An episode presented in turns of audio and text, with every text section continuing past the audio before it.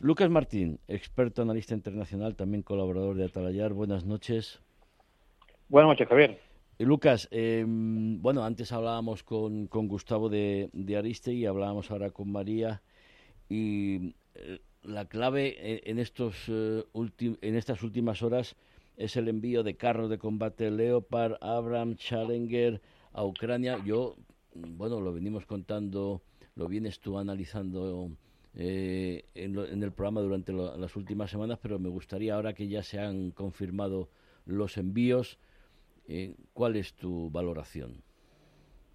Bueno, dejando a un lado el tema que comentamos la semana pasada de la cantidad de modelos diferentes y el problema logístico que ello conlleva, eh, ahora que ya se ha decidido que se van a enviar, ¿vale? Eh, yo lo que he hecho en falta es que nos está hablando de todo que esos carros necesitan que vaya con ellos, porque el carro no puede ir solo.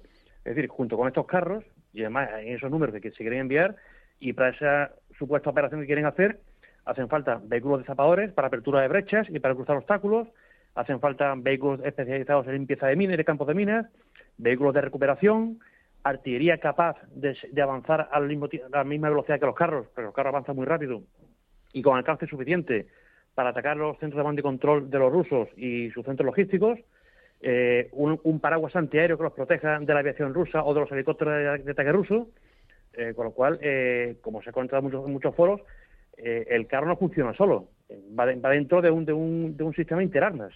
Bueno, eh, Entonces, echo de menos todo eso. Lo que ha pedido ya Zelensky, el presidente ucraniano, son los F-16, esa cobertura aérea.